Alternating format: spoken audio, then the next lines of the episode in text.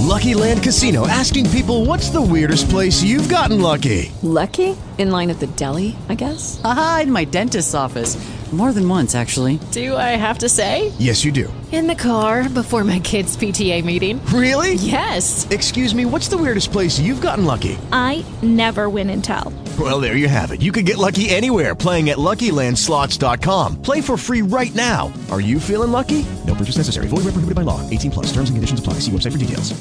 Hey guys, it is Ryan. I'm not sure if you know this about me, but I'm a bit of a fun fanatic when I can. I like to work, but I like fun too. It's a thing. And now the truth is out there. I can tell you about my favorite place to have fun. Chumba Casino. They have hundreds of social casino style games to choose from with new games released each week. You can play for free anytime, anywhere and each day brings a new chance to collect daily bonuses. So join me in the fun. Sign up now at ChumbaCasino.com. No purchase necessary. VGW. Void were prohibited by law. See terms and conditions. 18 plus. said she.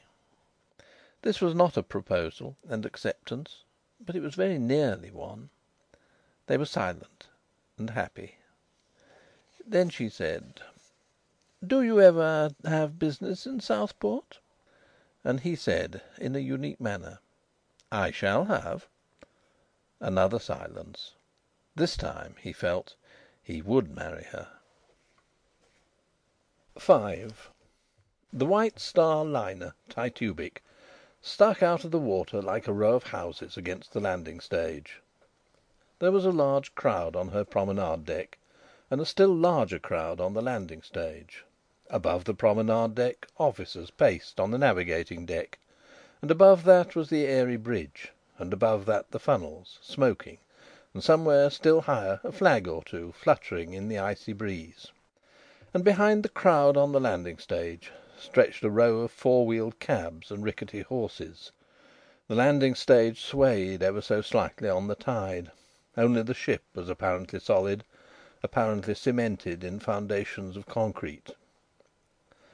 On the starboard side of the promenade deck, among a hundred other small groups, was a group consisting of Mr and Mrs Cotterill and Ruth and Denry. Nellie stood a few feet apart. Mrs Cotterill was crying. People naturally thought she was crying because of the adieux, but she was not. She wept because Denry and Ruth by sheer force of will had compelled them to come out of the steerage and occupy beautiful and commodious berths in the second cabin, where the manner of the stewards was quite different. She wept because they had been caught in the steerage. She wept because she was ashamed, and because people were too kind. She was at once delighted and desolated. She wanted to outpour psalms of gratitude, and also she wanted to curse. Mr Cotterill said stiffly that he should repay, and that soon. An immense bell sounded impatiently. "We'd better be shunting," said Denry. "That's the second." In exciting crises he sometimes employed such peculiar language as this. And he was very excited. He had done a great deal of rushing about. The upraising of the Cotterill family from the social Hades of the steerage to the respectability of the second cabin had demanded all his energy, and a lot of Ruth's. Ruth kissed Mrs Cotterill, and then Nellie. And Mrs Cotterill and Nellie acquired rank and importance for the whole voyage by reason of being kissed in public by a woman so elegant and aristocratic as Ruth Capron Smith. And Denry shook hands. He looked brightly at the parents, but he could not look at Nellie, nor could she look at him. Their handshaking was perfunctory. For months their playful intimacy had been in abeyance. "Good bye." "Good luck." "Thanks. Good bye." "Good bye." The horrible bell continued to insist. "All non passengers ashore! All ashore!" The numerous gangways were thronged with people obeying the call, and handkerchiefs began to wave, and there was a regular vibrating tremor through the ship. Mr and Mrs Cotterill turned away. Ruth and Denry approached the nearest gangway, and Denry stood aside and made a place for her to pass.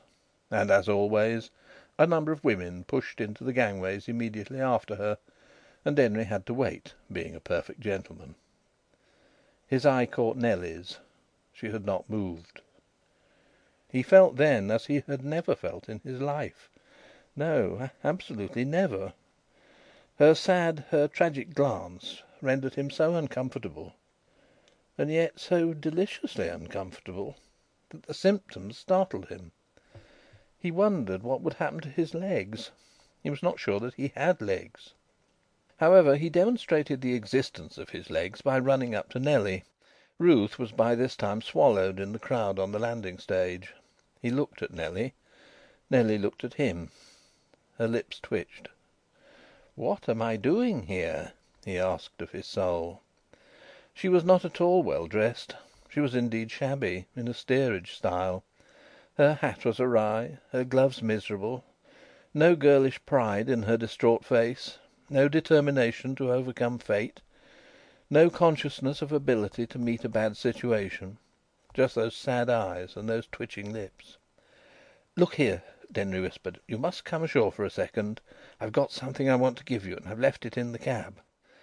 "But there's no time. The bell's " "Bosh!" he exclaimed gruffly, extinguishing her timid, childish voice.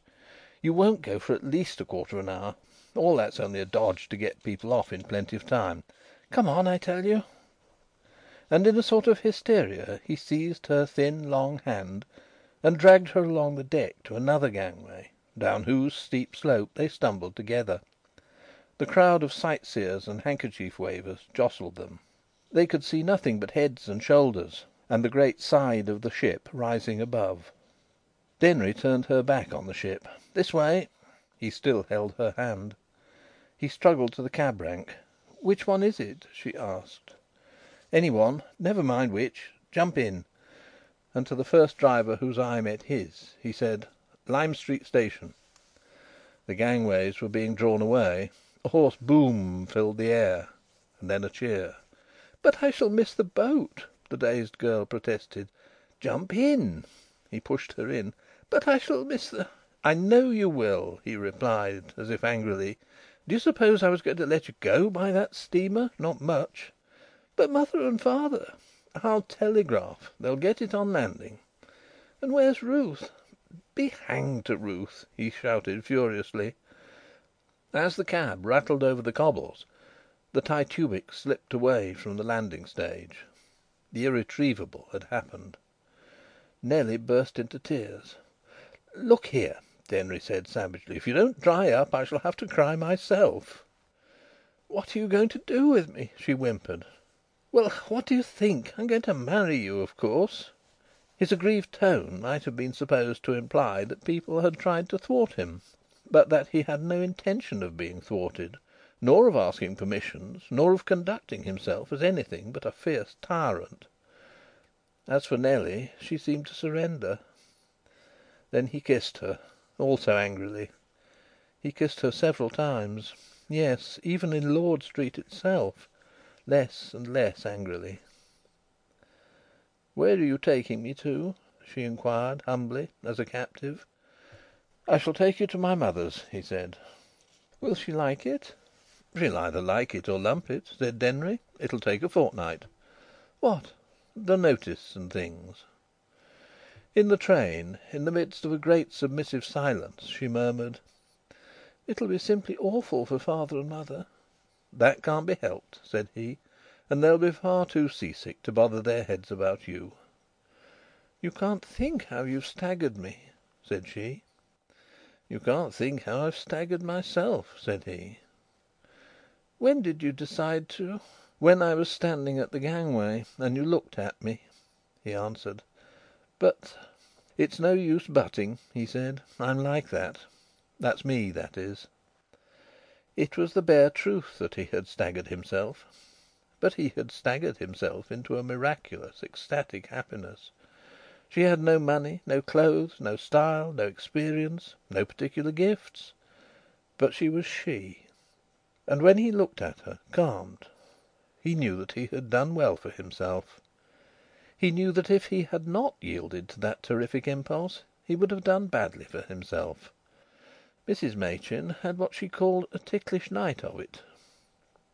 VI The next day he received a note from Ruth, dated Southport, inquiring how he came to lose her on the landing stage, and expressing concern. It took him three days to reply, and even then the reply was a bad one.